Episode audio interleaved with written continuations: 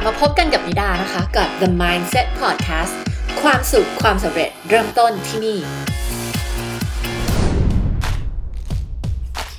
สำหรับพอดแคสต์วันนี้นะคะ ก็จะมาพูดเรื่องเกี่ยวกับวิธีการในการ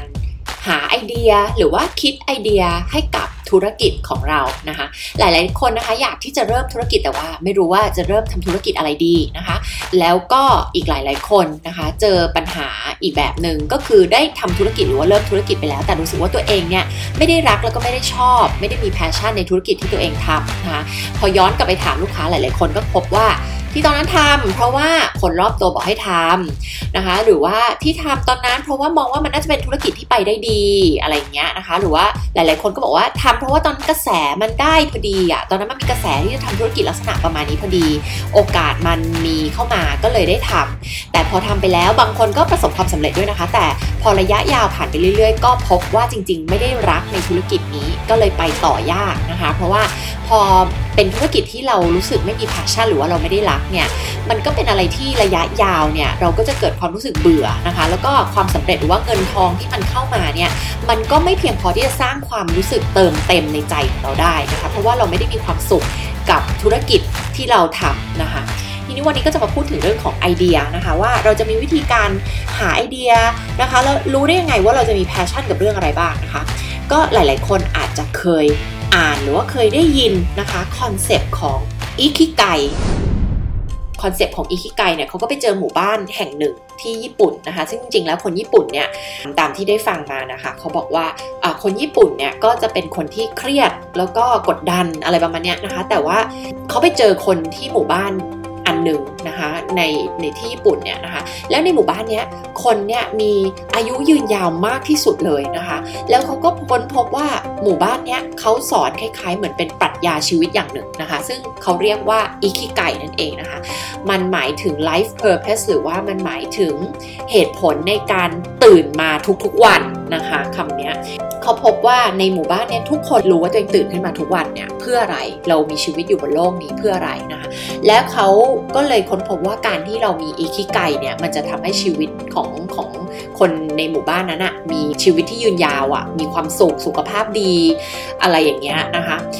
ก็ก็คงจะมาจากการที่สุขภาพกายดีด้วยนะคะ ซึ่งอันนี้ก็เป็นเรื่องจริงว่าเวลาคนเราเนี่ยอันนี้สัมผัสมากับทั้งตัวเองแล้วก็ลูกค้านะคะ เวลาที่เราเจอเป้าหมายชีวิตตัวเองเนี่ยนะคะ ได้นำสิ่งที่เป็น passion มาใช้ในทุกๆวันเนี่ยนะคะ เปลี่ยนสิ่งที่เป็น passion มาเป็นงานที่เราทำแล้วก็ได้ทำสิ่งต่างๆ ให้กับโลกใบนี้ได้เนี่ยนะคะ มันจะรู้สึกมีความสุข ความเติมเต็มอย่างบอกไม่ถูกเลยอะชนิดที่ว่ามันไม่มีอะไรในโลกนี้ที่จะแทนได้เลยอะนะคะ ความสุขแบบนี้นะคะ มันรู้สึกเติมเต็ม มันรู้สึกมีความสุขมาก ๆนะคะ แล้วก็มีมี passion มีความสุขในทุกๆวันที่เราได้ทำงานที่เราทำในในการที่เราได้ทำธุรกิจที่เราทำนะคะอิคิไกเนี่ยนะคะมันก็ประกอบไปด้วย 4 อย่างด้วยกันนะคะ ถ้าใครได้ไปเปิด ลองหารูปในอินเทอร์เน็ต หรือว่าในหนังสือก็ได้เนี่ย มันจะเป็นวงกลม 4 วงซ้อนกันอยู่นะคะ วงกลมที่ที่ไม่ใช่ซ้อนกันทั้งหมดแต่ว่ามี overlap กันนะมีส่วนที่มันซ้อนกันอยู่นะคะ โดยวงกลมแรกเนี่ยเป็นวงกลมที่พูดเกี่ยวกับเรื่องที่เรารักก็คือ passion ของเรานั่นเองนะคะ เรารักที่จะทำอะไรเราชอบที่จะทำอะไรนะคะ ในวงกลมเนี้ยนะคะเวลาเรานั่งทำแบบฝึกหัดนี้ในเวิร์กช็อปกันนะคะเราก็จะให้ ทุกคนเขียนในวงกลมเนี้ยทุกอย่างที่เรารู้สึกชอบ ทุกอย่างที่เรารู้สึกรักนะคะ อะไรก็ได้ที่เป็น passion นะคะโดยบางครั้งเราอาจจะลืมไปแล้วว่า passion คืออะไร เราลืมนึกไปแล้วว่าเราชอบอะไรนะคะ บางคนอาจจะแบบไม่ชอบอะไรเลย ไม่รู้เหมือนกันว่าชอบอะไร แต่จริง ๆ มันไม่ใช่เพราะว่าเราไม่ได้ชอบอะไรหรือเราไม่ได้รักอะไรหรอกค่ะ มันเป็นเพราะว่าเรามัวแต่เอาเวลาไปทำสิ่งที่เราไม่ได้รักนะคะ บางคนก็ ติดอยู่ในงานที่ตัวเองไม่ได้ชอบทำหรือทำไม่ได้ดี หรืออาจจะทำได้ดีแต่ไม่ได้รักไม่ได้ชอบอะไรเงี้ย เราเอาเวลาไปทำสิ่งที่มันไม่ได้ได้ไม่ได้ทำตามหัวใจของเราอะไม่ได้ทำตามสิ่งที่เราต้องการจริงๆอะค่ะ แล้วเราก็เลยไม่มีเวลาไปสำรวจว่าจริง ๆ ตัวเองชอบอะไร ไม่มีเวลาที่จะไปทำกิจกรรมในสิ่งที่เราชอบจริง ๆนะคะ ดังนั้นอาจจะต้องกลับไปนึกถึงตอนวัยเด็ก ตั้งแต่เล็กจนโตมาเราชอบทำอะไรบ้าง อสิ่งที่ทำเนี่ยที่รักที่ชอบเนี่ยอาจจะไม่ได้เกี่ยวข้องกับงานโดยตรงนะคะ อาจจะเป็นเรื่องร้องเพลงทำกับข้าว ฟังเพลงดูหนัง ศิลปะ วาดรูป เต้นรำอะไรอย่างเงี้ยนะคะ อาจจะมีอะไรอีกชอบแก้ปัญหาให้คน ชอบให้คำปรึกษาคน ชอบช่วยเหลือคนนะคะ หรือชอบสอน หรือชอบพูดชอบคุยกับคนอะไรอย่างเงี้ยเป็นต้นนะคะ ให้เขียนว่าจริง ๆ แล้วลองสังเกตดูนะคะ ลองสังเกตดูว่าในชีวิตแต่ละวันนะคะ ถ้านึกไม่ออกลองสังเกตตัวเองสักอาทิตย์หนึ่งดูก็ได้ค่ะ แล้วจดบันทึกระหว่างวันเลยค่ะว่า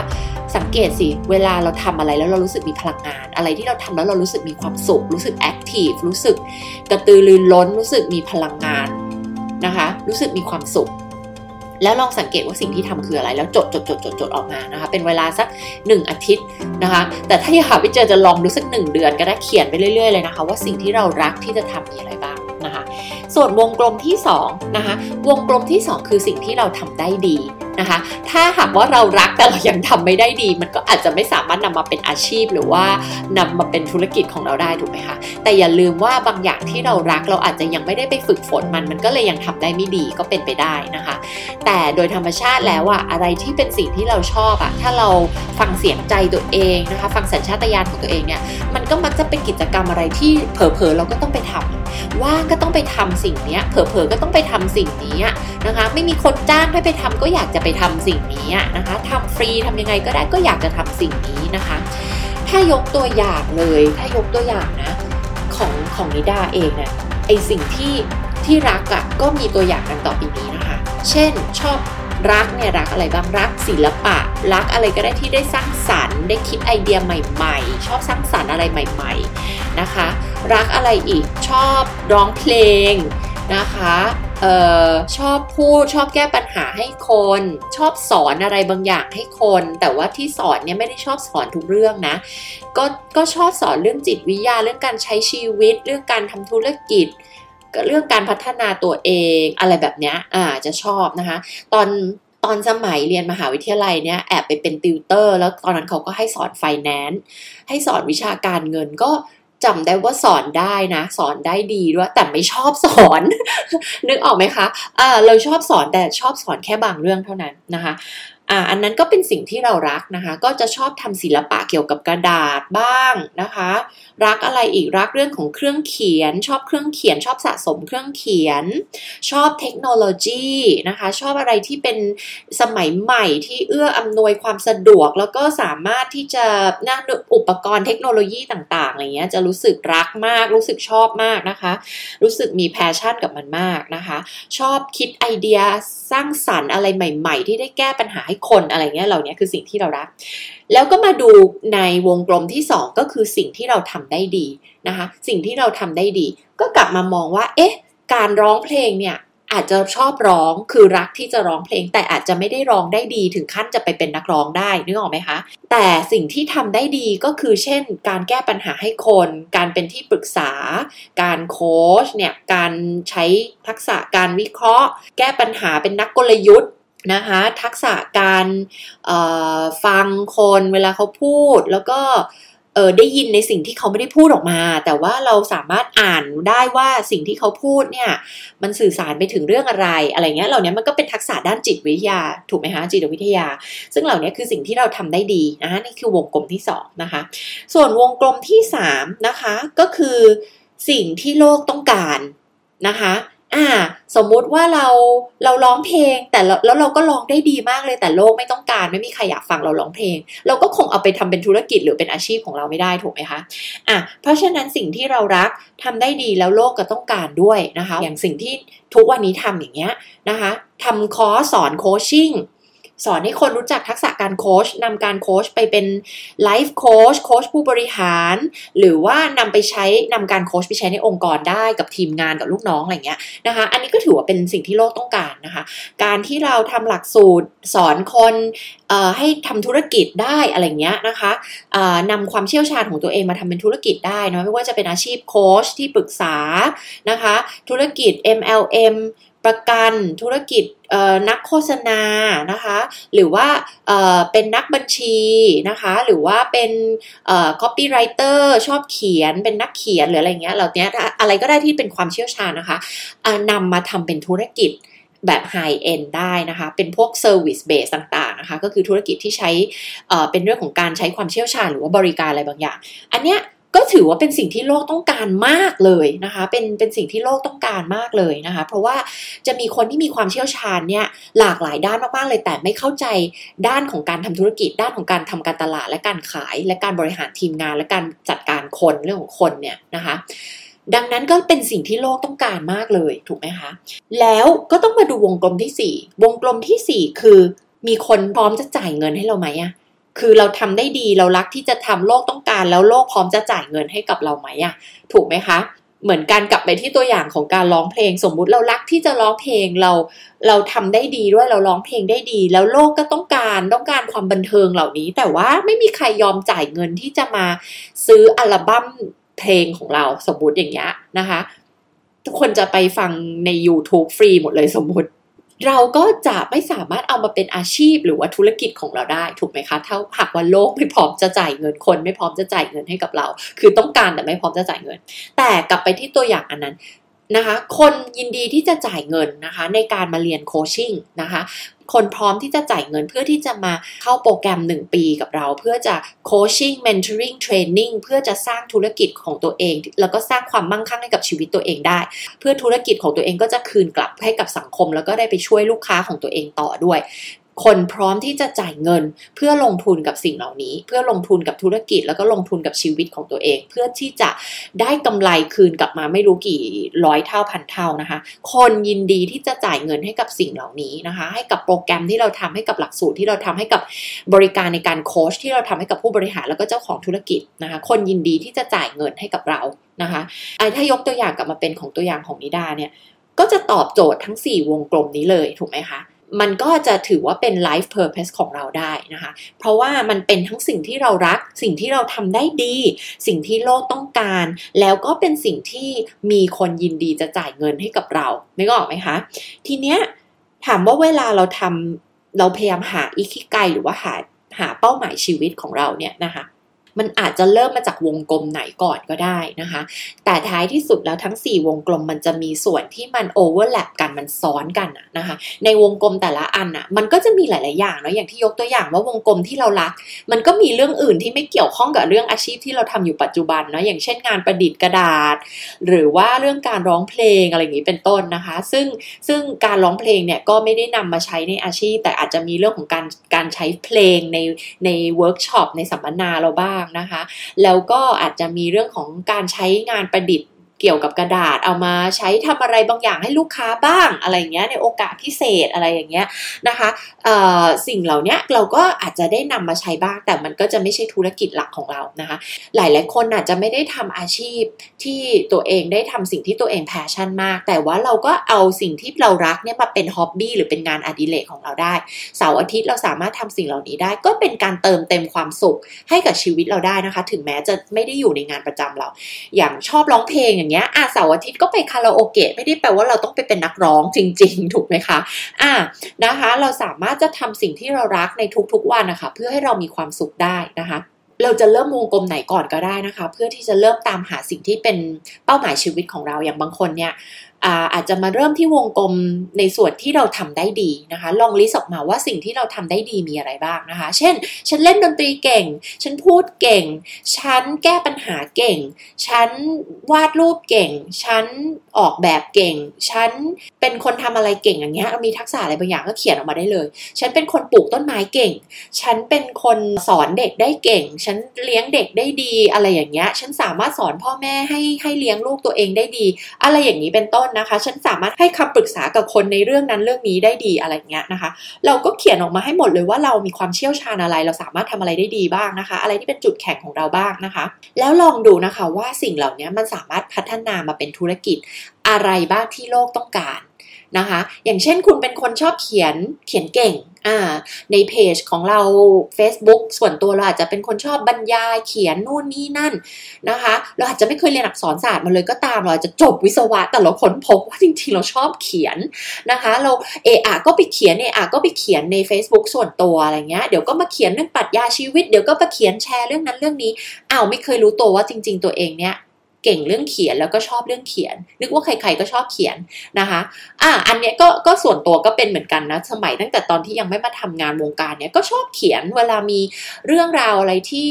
แบบชอบแชร์เออสมัยก่อนทำทำเกี่ยวกับเรื่องพัฒนาการเด็กอย่างเงี้ยนะแล้วก็อยากจะมาแชร์เรื่องวิธีการเลี้ยงลูกหรือเรื่องจิตวิทยา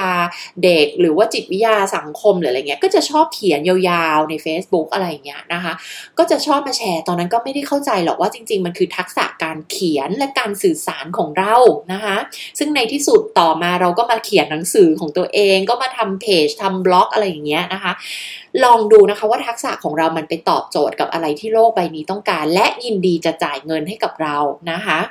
แล้วก็บางคนก็อาจจะคิดจากในมุมของสิ่งที่เรารักนะคะะแต่มันมักจะเริ่มจากสิ่งที่เรารักและสิ่งที่เราทำได้ดีนี่แหละนะคะ เพราะว่าถ้าเราไปมองหาสิ่งที่โลกพร้อมจะจ่ายเงินให้กับเรา มันอาจจะคิดจากในมุมของเงิน ซึ่งอันนี้จะบอกทุกคนที่มามาเข้าโปรแกรมกับเรา หรือว่ามาโค้ชกับเราเลยว่า ถ้าหากคุณอยากเริ่มธุรกิจนะ คุณต้องไม่คิดในเรื่องของเงินเป็นหลักคุณต้องไม่คิดว่า อุ้ย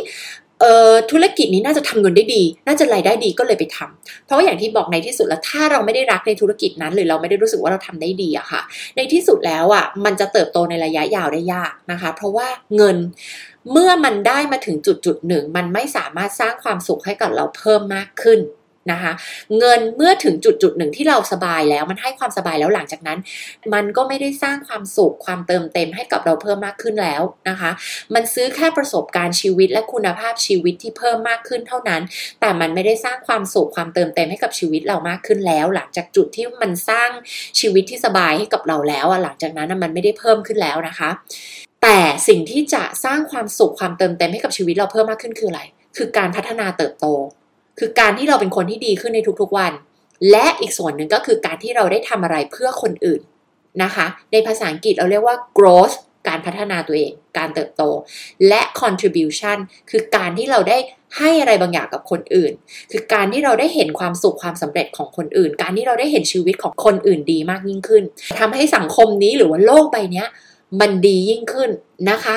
สิ่งเหล่านี้ตั้งหากคือสิ่งที่ท้ายที่สุดแล้วนำกลับมาเป็นความสุขความเติมเต็มให้กับชีวิตเรา และเมื่อเราได้ใช้สิ่งที่มันเป็นจุดแข็งและสิ่งที่เรารัก และสิ่งที่เราทำแล้วมันมีพลังเหลือเกินเนี่ยได้มอบสิ่งนี้ให้กับคนนะคะไอความมั่งคั่งมันจะกลับมาหาเราเองเพราะอะไร เพราะว่าเราได้ทำสิ่งนี้ที่มันได้ช่วยเหลือผู้คนได้ช่วยเหลือโลกนะคะ ได้เซิร์ฟผู้คน แล้วกฎของจักรวาลมันคืออย่างนี้ค่ะว่า ใครที่ได้แก้ปัญหาใหญ่ ๆ ให้กับโลก ยิ่งแก้ปัญหาใหญ่เท่าไหร่ ผลตอบแทนมันยิ่งกลับมาหาคุณ เป็นเท่าทวีคูณนะคะ เมื่อคุณให้สิ่งเหล่านี้ด้วยความใจกว้างคุณได้ไปช่วยคนช่วยโลก ช่วยคนได้มีความสุขได้มีชีวิตที่ดีมากยิ่งขึ้นเนี่ยค่ะ นั่นคือการแก้ปัญหาระดับใหญ่ แล้วในที่สุดสิ่งเหล่านี้มันจะกลับมาที่คุณเอง นึกออกไหมคะ อันนี้มันเป็นเรื่องจริงจริงๆนะคะ มันจะกลับมาที่ตัวคุณเองนะคะ แต่ถ้าหากว่าคุณไปทำธุรกิจอะไรบางอย่างแล้วคุณนึกถึงตัวตัวเอง คุณนึกถึงเงินที่คุณจะได้เป็นหลักเนี่ยนะคะ คุณจะอยู่ในความรู้สึกที่คุณโฟกัส กับตัวเอง คุณอยู่กับความเห็นแก่ตัว คุณอยู่กับอะไรที่โฟกัส กับแค่ความต้องการของตัวคุณเองเนี่ย อันเนี้ยมันถือว่าคุณไม่ได้ให้อะไรกับโลกใบนี้ คุณไม่ได้แก้ปัญหาอะไรให้กับคนอื่นนึกออกไหมคะ แต่คุณมองตัวเองเป็นหลัก แบบเนี้ย สิ่งต่างๆ มันก็จะไม่ได้กลับเข้ามาหาคุณนึกออกไหมคะมันอาจจะกลับเข้ามาในระยะสั้นแต่ในที่สุดแล้วคุณจะไม่ได้รับความสุขความเติมเต็มในชีวิตจริง ๆดังนั้นควรเริ่มที่สิ่งที่เรารักแล้วก็สิ่งที่เราสามารถทำได้ดี แล้วมองดูซิว่าสิ่งที่เรารักและสิ่งที่เราทำได้ดีเนี่ยมันเป็นของขวัญพิเศษที่ไม่มีใครบนโลกนี้มีเหมือนเราเลยนะไอ้มิกซ์ของทักษะแต่ละอย่างที่รวมกันออกมาเป็นตัวเราซึ่งมีอยู่แค่คนเดียวในโลกใบนี้ มันมีความยูนิค มันมีความแตกต่าง และไม่เหมือนใครบนโลก ไม่เหมือนใครใน 7,000 ล้านคนบนโลกใบนี้เลย ถูกไหมคะ ดังนั้นอะไอทักษะพิเศษหรือตัวตนเราที่เราเป็นเนี่ยนะคะ ทั้งสิ่งที่เรารักและสิ่งที่เราทำได้ดีเนี่ยมันเขียนออกมาทั้งหมดแล้วเนี่ย คุณคิดว่ามันน่าจะไปตอบโจทย์หรือว่าไปช่วยเหลือใครบนโลกใบนี้บ้าง ไปแก้ปัญหาอะไรกับใครบนโลกใบนี้บ้างนะคะ แล้ว ไอ้ปัญหานั้นที่เราไปแก้ คนยินดีจะจ่ายเงินให้กับเราไหม หรือว่าตอบแทนกลับมาให้เราไหม มันถึงจะเอามาสร้างเป็นอาชีพและธุรกิจที่ยั่งยืนมั่นคงได้ถูกไหมคะ